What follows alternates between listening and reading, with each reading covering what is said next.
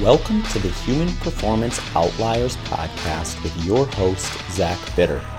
At Human Performance Outliers podcast, we dive into a wide range of topics, including health, fitness, and training strategies, to name a few. If you enjoy the show and wish to support, please visit patreon.com forward slash HPO podcast. If you do not use Patreon or wish to make a one time donation, please visit the show PayPal page at paypal.me forward slash HPO pod. Links to both of those can be found in the show notes.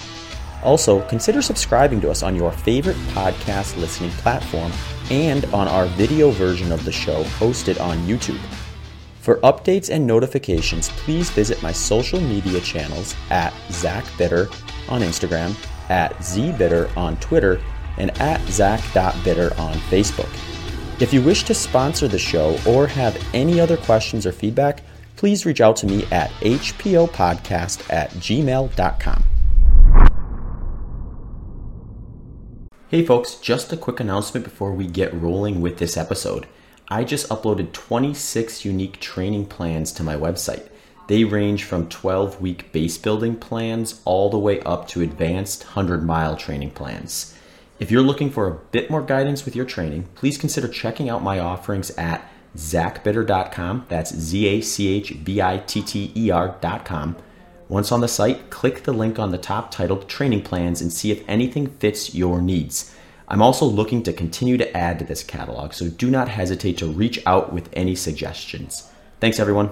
All right, folks, welcome back to the HPO podcast.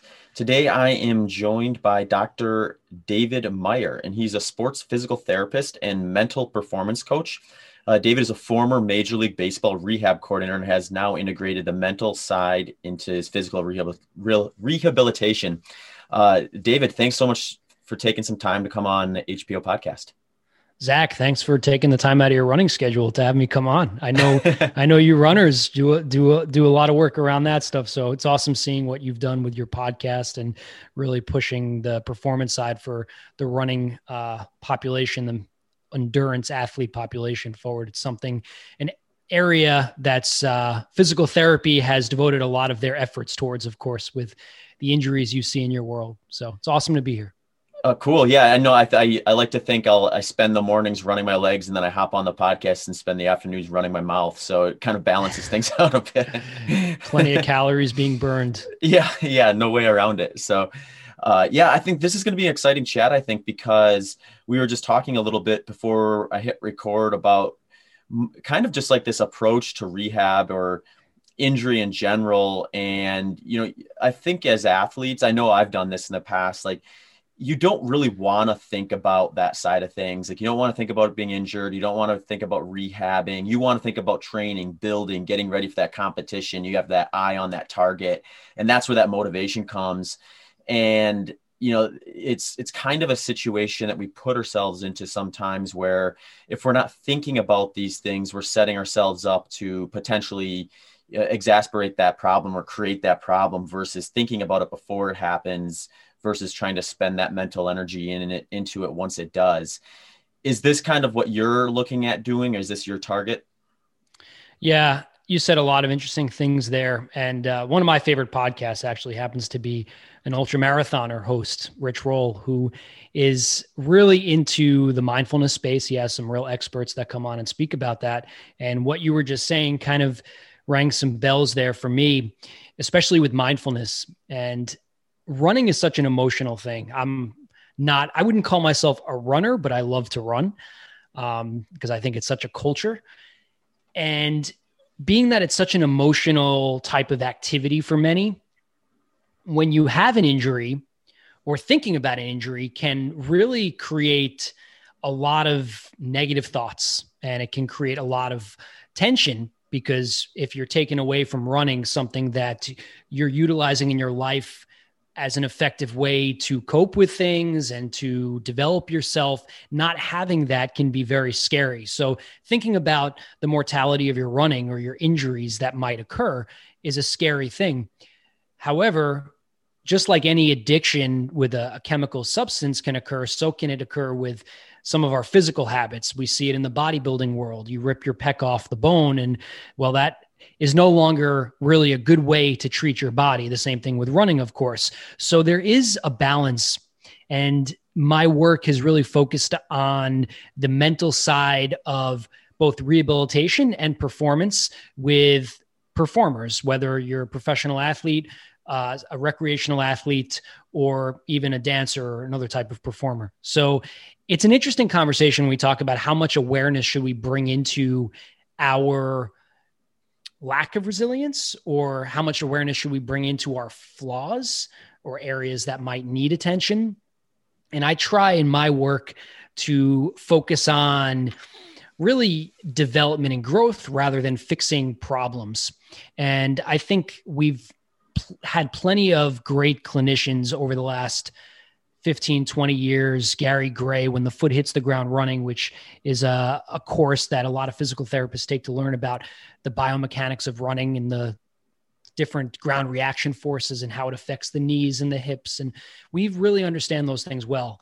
But if we go up the chain just a little bit further to that central nervous system, I think this is the area that we're just starting to really dive deeper into.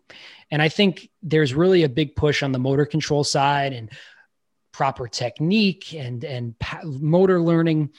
And that's again something that really i think we're doing a good job at. But then we take it even deeper into the more primitive parts of the brain and how that corresponds to our thoughts and how do how do we respond when we wake up and our knee is bothering us and we have 5 to 10 miles we're supposed to run that day. What do we do first and foremost with our thoughts our emotions before we even get into our training session? And so for me I'm personally really interested in people's experience as athletes and really interested in their emotions as athletes. I'm not really as interested in mental toughness training or the next latest greatest neuroscience article. I'm really obsessed with the human experience athletes have and our lack of thus far really integrating that into the training process. That's really interesting. And one thing I thought about as you were kind of explaining some of that stuff is just I'll hear and see endurance athletes a lot of times where they'll be in a position where at one point in their life they got injured or they found themselves kind of struggling if they hit a certain type of mileage per week or a certain type of workout tended to be a frustrating one for them and they get into this mindset of oh, i can't do that because this will happen or if i exceed this that will happen mm and I see folks on the other end too, where they almost it's it almost comes across as a little bit of ignorance, but I think sometimes it's just uh, like you know strong self belief in what their body's capable of, and they're like, well, I'm gonna push the limits and try to go a little further, a little harder, and is how does that kind of feed into that? Just like kind of that that preconceived notion or that set of ideas that you kind of start out with how does that play into kind of what you described where is there a thing where the person who thinks well i can get through anything wakes up with that sore knee and they go out and they're mentally able to just kind of get through it and it doesn't bother them and then if it's if it's, assuming it's not something that's really structurally bad it just becomes out of sight out of mind versus the person who kind of over fixates it on it because in the past that had caused, caused them problems and then they work it up in their mind and it just kind of becomes a, an issue that maybe is or isn't there the way they that it actually is or? That's an amazing direction to talk about and there's a lot to unpack there. I think we should first start by kind of delineating a little bit of a, the difference between chronic and acute pain. There's been a lot of research over the last 10 years with pain science, and we've now realized that acute pain and chronic pain are actually, in fact, different mechanisms in our nervous system. And as a matter of fact, the 10% of our brain that's neurons, the other 90% being our glial cells or supportive structures that work a little bit differently that's a system that's very involved with chronic pain. The interesting thing about that is there are these things called pa- uh, pattern recognition molecules. And these molecules kind of are an interface between the more primitive parts of our brain, the more the higher cortex, and even biomarkers in our blood of inflammation, things of that nature. So when we talk about chronic pain, we talk about preconceived notions about is something going to be good or bad for us. In a chronic state of pain, it's very complicated. And the short answer is yes, our thoughts absolutely influence what we're feeling and, and what our sensations actually are. And it does not really necessarily mean that there is necessarily a threat to our health or well-being if we're feeling a sore knee and we have a chronic issue in our knee. It could be, but it doesn't mean it is. So that's the first thing that we should kind of talk about. The next thing I want to discuss is what I saw when I worked for the Cardinals. Players don't blow up. We hear the story in Sports Illustrated or wherever Twitter, whatever we read these days, and we hear about the baseball player that blew his ligament out in his elbow. We hear about the fractured bone in the basketball player, and it is not necessarily the case where people just blow up. As a matter of fact, chronic workload over time, especially in your world, all it takes is one set training schedule where you have a high acute load on top of that chronic workload where then the system fails. So there's a lot of micro trauma that of course occurs. And that's why it's really important to take a global perspective and approach to to our entire well-being not just looking at one training session but looking at the entirety of it and if we're not looking at our mental cr- workload then we're not going to be able to address whether or not we're in a state of overtraining, undertraining, and finding that balance. So the second point is understanding that people tear tissue when they spike that load. I used to use a system called Catapult, to 3D uh, GPS tracker. And we would see the different spikes in load in pitchers and when they would injure themselves. And we would kind of uh, corroborate that data with other devices on the elbow, things of that nature. And it was very evident that there were these spikes in load that corresponded sometimes to injury, not always. So there is this this understanding that chronic workload is very important to to to really understand first and foremost before even acute workload matters. So what you're waking up to that day is only important in the context of what's your month, what's your year, what your last five years has looked like in, in your life. So it's important to understand that because if we're just in knee jerk reaction of how we feel every moment and we're not paying attention to our overall kind of uh, state of being mentally and physically, we're going to miss the boat. So that's the second thing to talk about. I think the third thing to talk about is what you said about your our inner belief system. I think a lot of people have good intentions with their training. They want to grow as a runner, you're really always trying to expand your your development. This is where a mindful approach is super important. It's not necessarily even a mental skill. It's really more of a, a philosophy of self awareness. And I think self awareness or mindfulness can come in a million different forms. It doesn't mean you have to become a Buddhist. It doesn't mean you have to do headspace It doesn't even need to mean you need to meditate. But I do think that we need to bring a curiosity and a, an awareness to what it is we're doing, not just looking in the runner's magazine and or looking now in the the, the latest and greatest mental health uh, you know thing that came out of we have to be doing this for our mental well-being it's really about having awareness with yourself a, as an athlete i think that's where it starts yeah, I think those are all really interesting points. And uh, you know, one one thing I was thinking about before this interview too was uh, your background with with Major League Baseball players and specifically pitchers, because I think uh, that's just an interesting group of people to me. Because I mean, the sport in general is kind of this scenario of like very very slow moving and then incredibly explosive, and the pitcher kind of highlights that perfectly. And I would imagine just uh, in a sport like that, where if you do have something that's just a little bit off, whether it's an injury or something like that, the amount of like attention that needs to be given to be able to kind of get back into that state where you're confident to be able to, to deliver like that perfect pitch, which you're going to have to do 90 plus times a game in some cases uh, in front of thousands, thousands of people. And that, that seems to me to be such a delicate balance. Is that what kind of got you interested in this or was there something else that kind of spurred that on? Yeah that's a good question. You know there's no i don't think it's a coincidence. What do you see in a dugout or a locker room? Coffee and a lot of tobacco. There is no coincidence why we see a ton of that in our baseball players and when you're a pitcher your job is literally don't screw it up that's literally your job you know you set you come in there with zeros don't screw it up and there's a lot of pressure, but they're not really encouraged to talk about that feeling there. How do you feel? Well, no, you you made it to the highest level of baseball. Go out there and do your job.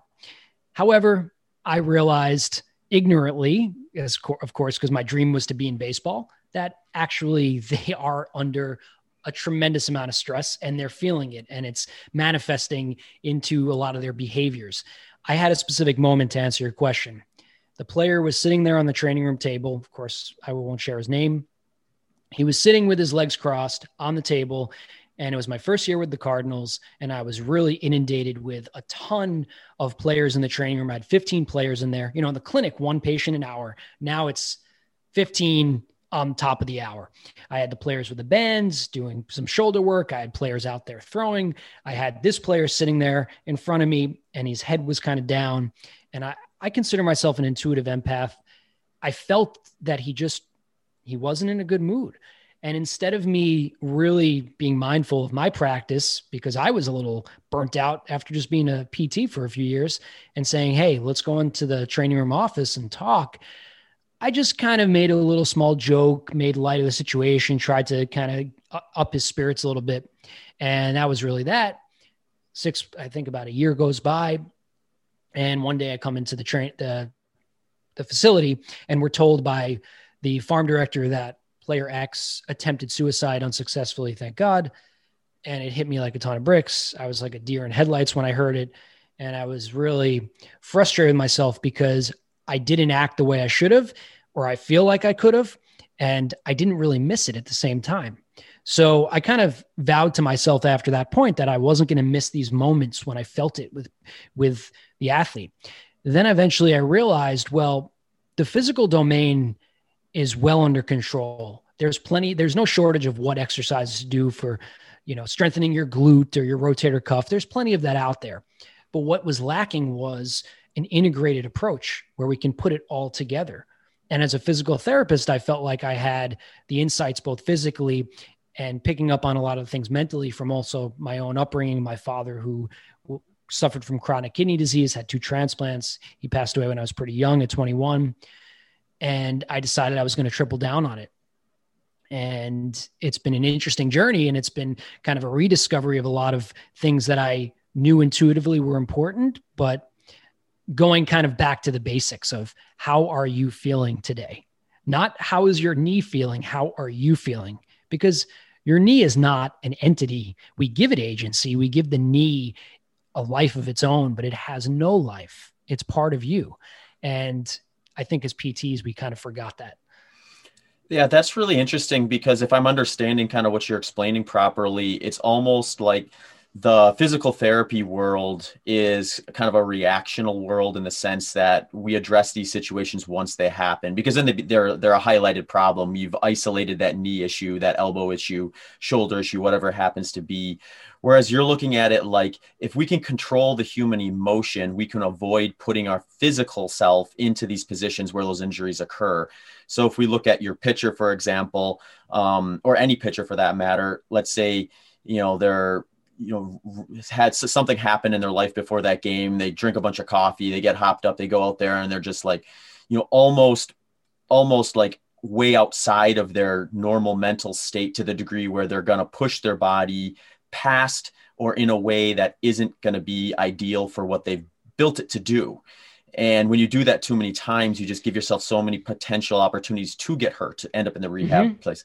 So you're trying to approach that where let's put you in this state mentally where we know that you're going to perform the way your body's ready to perform and minimize the num- number of opportunities that you're putting yourself in a position to get hurt uh, if, if is that kind of what you're t- you're saying yeah everything you said is spot on and to go a little deeper I, first i should say i don't know if we can control the presence of our emotions. There's a lot of science that says we can't. I look at it as weather right? The mm-hmm. rain's coming. Are you going to put your umbrella up or are you going to get soaked? Are you going to put your all wheel drive system on when you're in the snowbank or are you just going to skid out? So it's really leveraging your emotions. That's my personal belief. And, and my mentor, I have a mentor that's more Eastern based and he's very much a believer that we can control some of that. And I have my more Western mentor who's a psychologist who will share the empirical data that, well, Dave, no, we really can't control some of these primitive uh, feelings that we experience in our hind or deeper part of our brain. So going even deeper though, Zach, when did you start running? Well, a lot of people that are not Olympic runners probably maybe they started running when they were out of high school or college. When we talk about a professional athlete, and, and plenty of runners too, a lot of them started, especially running. I mean, we all ran to some degree. We started at such a young age. So you take the baseball player, just because, of course, that's some of my main experience. That pitcher started throwing the ball at five years old. Okay. Positive reinforcement, simply put, just talking about the deep brain, mom and dad behind Johnny or whoever, and they're smiling, they're clapping. He or she did a good thing, more positive reinforcement. They keep playing. And then at some point in time, they become a major league pitcher. Their entire nervous system and identity has been built upon a habit loop. Essentially, it became habitual. When are you going to take a second mindfully, whatever you want to call it, and so, to some degree take inventory of who you are? Because we're so obsessed with performance. I'm obsessed with life performance, fulfillment, because like players got their releases after my third year with the Cardinals, I wasn't brought back for a fourth year. So I had an identity crisis just like the players who have injuries have an identity crisis. So I realize, Zach, that injuries are, are these many forms of identity crises. But then every day, if we look within our identity to really grow beyond just the athlete within us, we can use what we have learned about our bodies to help our life, our career, our relationships. Because is it really different pushing through discomfort running as it is pushing through an argument with a significant other. It's the same pathways in our brain. So I guess I've become this life coach, physical therapist person that is just using the physical side as an avenue to better understand overall growth and development. And I think it's really important that we pay attention to our stories more so more so than our title, whether that's marathon runner, physical therapist, major league ball player. I think it's really important that we look into what our story has become, our narrative, and I think that can offer us a lot of insight to instead of wondering, well, should I be doing Olympic style training to improve my performance? Should I be working more with kettlebells?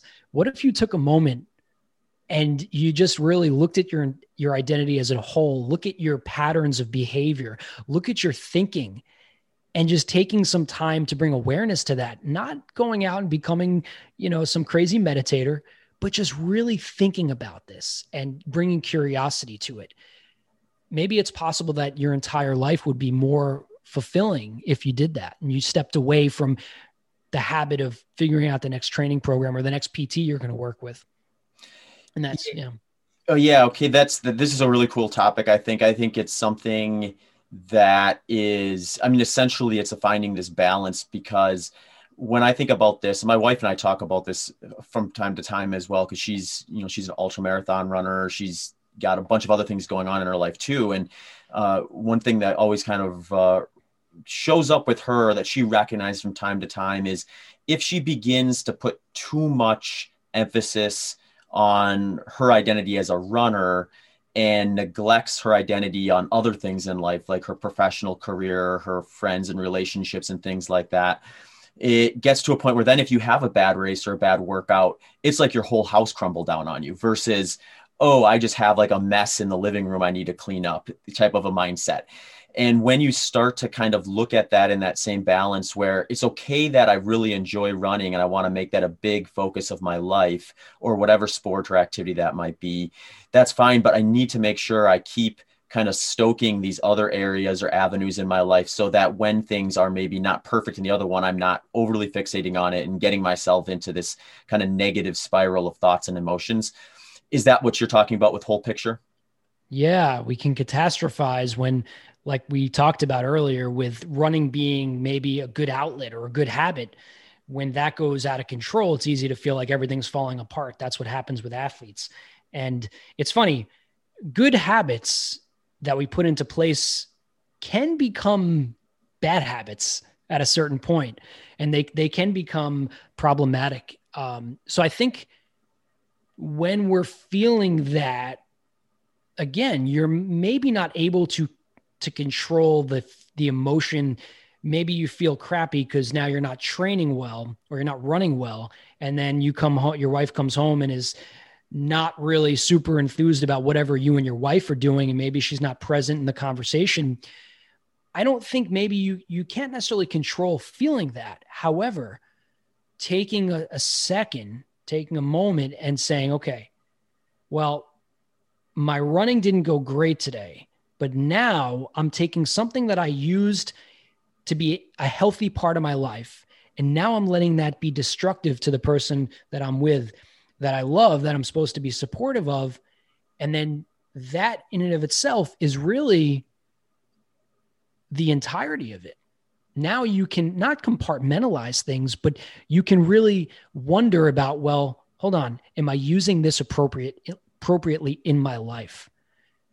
And I think that's that's the muscle that we all need to build up the most, the awareness muscle the uh, the calm really finding that calm within us that you know that it's it's difficult and the the analogy i use is when you watch a surgeon not so much an orthopedic surgeon they're the carpenters right of surgery but if you think of like a neurosurgeon and you think of her working on a brain if you'd imagine that even if you never saw what a brain surgery looks like do you think that neurosurgeon is really kind of working quickly and her hand is kind of qu- quivering and shaking? Or is she very cool, calm, collected, and confident and putting into action whatever it is that surgeon's looking to do? Of course, they're going to really find they intuitively have to be calm. So we want to approach our training like that, our life like that. It doesn't mean that you're being slow, lazy, not a high performer. As a matter of fact, it's the opposite.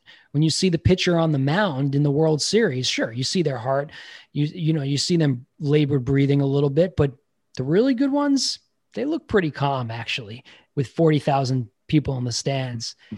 and they're doing big things. So I think that's the same thing when you think of a runner's high, you know, that flow state. Flow state is actually a really super calm place to be for those that have been there it, it's almost like the wind's behind you. And we got to, we should approach our life like that and our injuries like that and, and our problems like that instead of letting it bring us into uh, into worry into anxiety and letting those catastrophize as you were alluding to we want to get back to that calm state and to get to the calm state we must tap into the primitive brain and one of the reason we talk about breathing so much is because it's one of the physiological mechanisms we have the most control over. So if we can go into our breath, then that can that's the moment there. The the awareness and the curiosity there of well, why am I fighting with my husband because I had a bad running session today? That doesn't make much sense.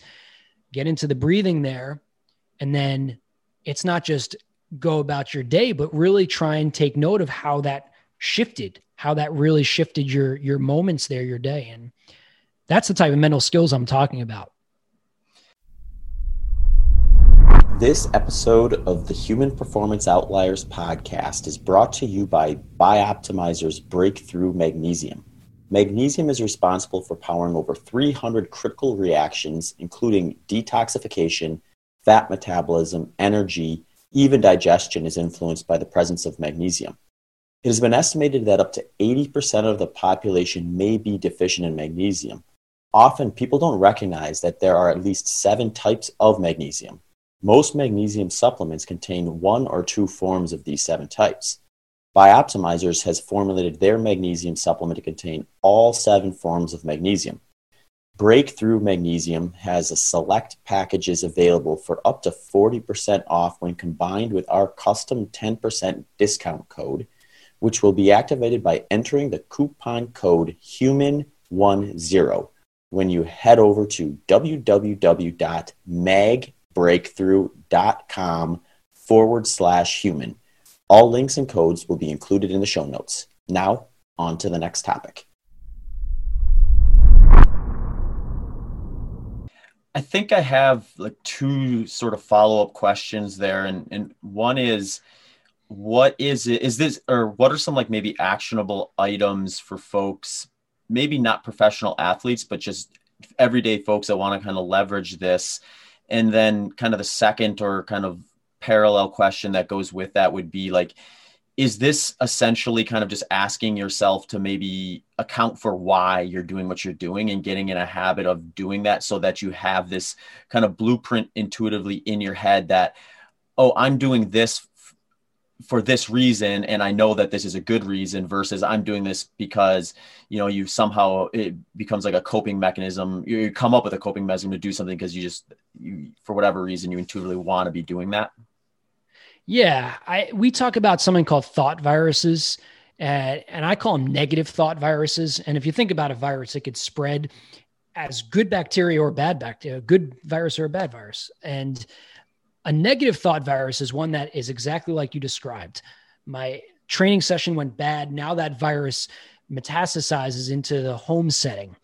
How do you cure the thought virus, the negative thought virus? Well, one of those could be, of course, first you have to take note of it. So you have to be aware of it. And you want to be aware of the first of all, if it's if it's pain we're talking about, and your listener is somebody that is a runner that has pain, well, okay, you probably have awareness of your pain. Now you want to expand about that, expand that awareness to maybe your emotional state, your thoughts. And maybe your thoughts are, oh, my knee is never going to be right. I'm not going to be able to run my marathon in six months. And then you want to work on affirming some of the things that are going in the right direction. So you want to affirm that your knee is healing. You want to affirm that you have an action plan for your recovery. And you want to use these affirmative statements with yourself when you kind of cue in and you feel that negative thought virus. The other, the, I guess if I could say the one thing, stop trying to fix your pain, especially when it's chronic pain chronic pain is very different than acute pain. And I don't know, you can't really necessarily fix chronic pain with the standard physical treatments. So you create this crazy loop of just reinforcing the pain. So if anyone out there is somebody that suffered from on and off pain as a runner, the biggest piece of advice I can give you is stop trying to fix your pain and start trying to bring more awareness into your emotional and your emotional state and your thoughts related to that pain, because that is going to be the segue really out of it. Yeah, I think, uh, you know, once you start kind of thinking about just the whys of these things, it starts to become maybe a little more clear because I mean, you, you, you almost have to hold yourself accountable to a degree then, because if you ask yourself why and you honestly don't have an answer, then that's probably like that first red flag. One thing about why we want to be a little bit careful with why because when we think about why we go into our prefrontal cortex our our neocortex the more evolved part of our brain and when we're talking about emotions and we're talking about even pain that that part of the brain does have an involvement there however the deeper parts of the brain are a lot stronger so you ne- you can't necessarily rationalize very well with the amygdala. So I totally agree with what you're saying in terms of understanding. I think we should have an understanding, but in the moment, in the moment, we want to focus on the physiological abilities we have to regulate that, which is bringing awareness to our breath or bringing awareness to to just what we're feeling into our body, getting out of our head a little bit. However, in terms of learning a new habit or a way of thinking and also thinking about the reward you do want to understand the why a little bit and maybe you come to the realization that oh you know what it's because i'm overtraining well if you think about overtraining equals my knee hurts more then that is something you want hmm. you do want to take note of that but in the moment the deeper part of your brain is not going to right away understand that. It's going to take a little time for that to set in. So it, it's it's a combination of both for sure. I I totally agree. And you you mentioned breathing a couple times. Is the reason why that's so effective because I know you said because it's something you can kind of control. It's like you're going to breathe naturally, but I can also sit down and consciously think about how I'm doing it. So like yeah. when I think about breathing, if I just don't well actually I should I should back up. If I don't think about breathing and I get worked up about something, you know, it's probably going to accelerate and happen a little differently if I'm not actively trying to control it versus you know recognizing that and then potentially kind of slowing down and starting to do maybe some deeper breathing and trying sure. to slow those other areas down by controlling my breathing. Is that kind of how that all connects? There's a lot of different uh, science there's a lot of science behind the breathing. So one is uh, just the simple fact that our breathing becomes labored in a state a sympathetic state of course in a stress state. Our our ventilation goes up our heart rate goes up. So of course there's just this this simple really scientific fact that our breathing gets out of control. That's number one. Number two is it gives us something to really go into our body with. So our breath is, we can't really necessarily go into our heart rate. You can't quit, you can't directly control your heart rate like that right away. of course, we have an autonomic nervous system that controls all that very complicated stuff. But our breathing, as a matter of fact, we, we almost, we have just about full control over it. And so, the second piece to it is just a strategy to get out of your thoughts and into your physiology.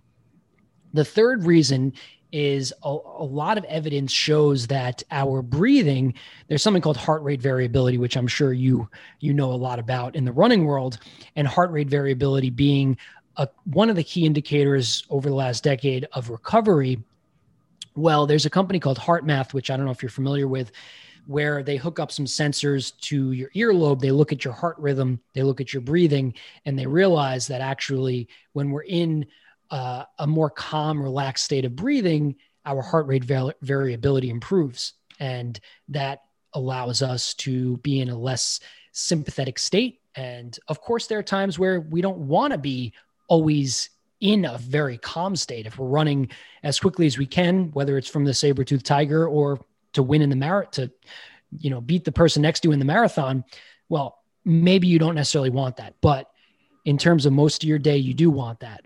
So those are the three elements why breathing is so important. Now, for me, I teach a reset breath, which is a quick thing. You could be on the golf course. The first, uh, do you want me? Can I walk the listeners through real quick? Sure. Yeah. Yeah. Yeah, so it's called a reset breath. Learned it from my mentor John Denny with the harmony exercise. It's a guided meditation. It's my favorite. And the first step to the reset breath is just we call heart mind focus. So just bringing your mind surrounding your heart, whatever that means to you. Just really going into your body and letting thoughts kind of come and go as a car passing by would. The second step is just a really simple breath. I don't like to put too many variables to it because it gets confusing. So the way I describe it is in through the nose and out through the mouth. And just nice breath in, full exhalation out. And then the third step is just pairing a thought of gratitude to this breath. It could be if you're on the golf course and seeing a beautiful tree or green grass or just happy you're out there. Or so you can see the shot going well and you can just be thankful for seeing that. If you're a runner, you have a nice scene that you're running into, just being grateful for whatever it is you're looking at in nature and that's it. Those are the three steps. And you go you go forward with whatever it is. You can cue in that reset breath when you're feeling a, in yourself in a stress state. That's one of my favorite quick tools. I guess i could have answered this one with what you asked me before in terms of what's a quick practical thing anybody can take. And it doesn't have to be a long-winded thing. You could do it right away. And this this is something i talk about in my book and i have a lot of other strategies too but i'm really I guess I'm going more in the direction of minimalism with my approach when I work with people. Less is more. And this is a really important tool to have on our tool belt. Yeah, I think it's really interesting. I think I've played around with some breath work, uh, not necessarily intentionally for the reasons that you've mentioned, but I think kind of they would be similar in in in in how they kind of play out where uh, what I'll find is like if I do like maybe a little bit of a higher intense workout later in the day, or uh, I eat dinner a little later than I normally would, or for whatever reason, I'm a little more fired up uh, when it's starting to get around the time of the day where I should start kind of bringing things down and getting myself ready to be able to, you know, get to bed on mm-hmm. time. Mm-hmm. And I mm-hmm. find that that breath work just works really well at kind of recentering that and kind of bringing you back into that state. Uh, and it sounds like it's maybe just something where people should maybe broaden their horizon as to how they can leverage that or open up like the different opportunities. It doesn't necessarily have to be like well it's getting close to bedtime i better bring things down. It could be i've got a my anxiety and emotions are getting kind of revved up because i've got this really important meeting at 10 a.m let's do some you know five minutes of breath work in order to kind of get things a little more controlled and get myself into that positive mindset uh, so that i can go and kind of deliver the way i'm intending to yeah, I mean, we we hold on to our anxiety and our worry very tightly, and that becomes it can become part of our identity. Same thing with pain. Our pain can kind of take hold of us, and we give it a little too much fuel. And if we could do a little breathing, like you said, to just kind of separate from that a little bit, it's a beautiful thing. And I think that's the the start for a lot of people. Cool. So let's switch gears a little bit here. I want you just mentioned pain, and I'm thinking when you said that, I'm thinking of mile 80 of a hundred mile race and like a quad screaming at me. Makes me it, nauseous. Yeah. is is that something you can practice during an event, even like that, where uh perhaps breathing is maybe a little different there because there's going to be a certain amount of like oxygen requirement depending on the event and the intensity and all that stuff. But is there when we're talking about pain management, is is there some application there for that where what what can be done in order to kind of redirect our brains so we're not over, maybe over fixating on that and thinking more about other things that are going to uh, kind of dull that pain at least in our mind? Yeah so hats off to anybody listening that's and, and you included if you've ran 80 miles that's an enormous feat. That is unbelievable. And i think grit is something that i write about in my book a lot and if you're getting to 80 miles you are a gritty person there's no question about it. You you I haven't done the study myself, but I'm I'm guessing that you'd score high on the grit scale.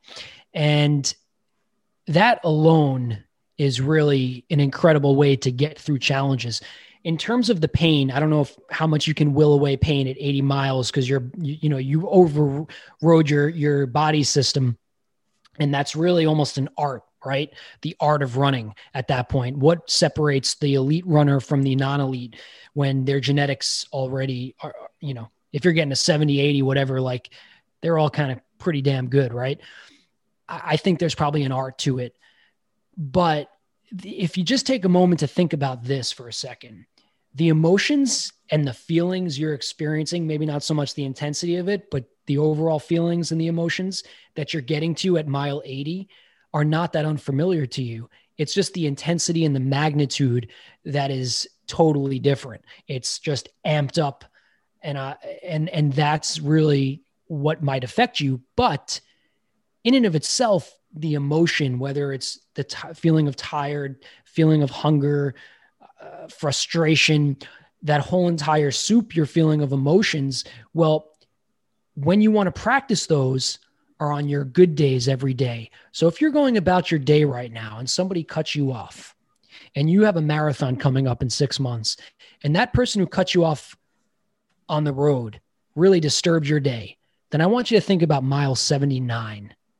Because in mile 79, I think you're going to be a little more frustrated than that person cutting you off.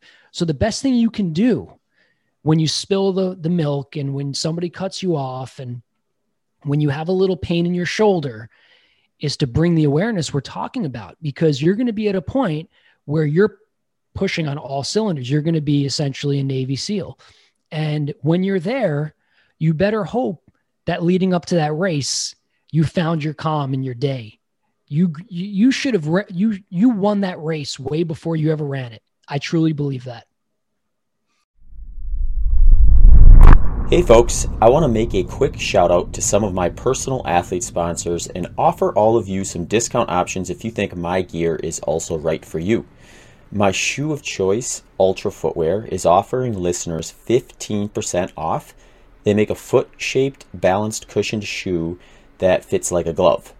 S Fuels is offering 5% off, and they are my go to low carb workout and lifestyle product of choice. Egg Weights is offering 15% off their running form, strength work, and recovery products. Finally, Purpose Performance Wear is offering 10% off my favorite workout apparel, including my own signature series. So head over to zachbitter.com forward slash my gear or the profile link on my social media channels to check out these discounts and more. All right, folks, now back to the show. Yeah, it's really interesting. I think there's it, it almost kind of turns into like how can we look at life experiences and use them to our advantage when we find ourselves in a situation where we should be able to thrive on paper comparatively.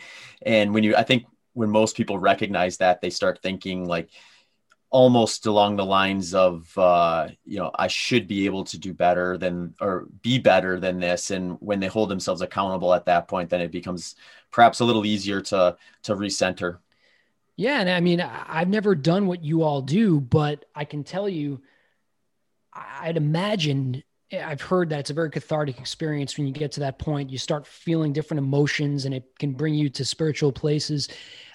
I would imagine that if you were living your life up until that point the way that's really in line with the core values of, of what should define high performance in many ways, at least for you, I think it should be a little easier. I, I mean, I've heard this by other people too. I should share. Uh, one of my the, the, one of my guests on my show and one of my friends, Aaron Plasinski, was a Hollywood producer, and he did so he he filmed something in Alaska, I think called the uh, Iditarod, or I forget how it's pronounced. Iditarod, yeah. Yeah. Mm-hmm. And he told me this, and I, I'm sure you all know this, but he said the winners of the race were not the ones that came in all gung ho and you know psyched themselves out. It, was the ones that just took it mile by mile and were super calm. And I, I think if we take our days that way, right, like if we go into our day hype, if we overhype ourselves, it's the same thing. So, like, if you really want to train yourself for that race when you're at mile 79, put yourself there right now because you're having these micro mile 79s all the time. You're getting these spikes. You talk about physical load through the knee joint. Well, you're getting these through your emotions all the time. And if we are really experts in handling that now, that's going to be the difference maker. I'm totally convinced in your performance. Yeah, you know, you made me think of something because uh, when I feel like I've really started to understand just the psyche of running, say, a 100 mile race, is when I found a way to kind of mentally practice those parts of the race that you can't really physically do in training. And the unique thing about ultra marathons right. is, you know, unlike a 10K or a half marathon, I'm going to go get nowhere near race day distance in training. The last exposure point would have been the last time I raced it. And it may only have been a couple times in a year, two, three times maybe at most in a lot of cases. So you find these ways to put yourself in those moments in training so that when you get to the race itself, it doesn't feel so foreign or so far in the background. So it sounds like what you're saying is when you recognize kind of those those mini mile 79s or those little experiences and recognize them and do the right things on a routine basis with that, it becomes so intuitive that you kind of have that situation where when you do get to those spots that are actually difficult, that are hard to actually find yourself in more than a, a couple of times a year or maybe even once in a lifetime, you've kind of prepared yourself to deal with it because of the small practice moments that you gave yourself in in, throughout your day to day life? Yeah, I, I, again, you know, I'm not in the ultra marathon space myself, so I don't know what it's actually like to be in there. But whatever our mile 79 is in our life, we don't want to. I, of course, we might not be able to prepare fully physically for it, but we want to take every advantage of the moments we have throughout our days to exude this level of inner peace, harmony, calm, and never confuse that for being weak or being too spiritual or being wonky with your thoughts or or just being lazy that's not at all what it is it's about in my opinion it's really mental fortitude there to have that awareness to have that ability to react better to your to your own thoughts and your emotions. I think that is the new type of elite athlete, the elite athlete that has that sense of purpose, not just a runner. You know, I think we're past those days of looking at these idolizing athletes that are paper thin.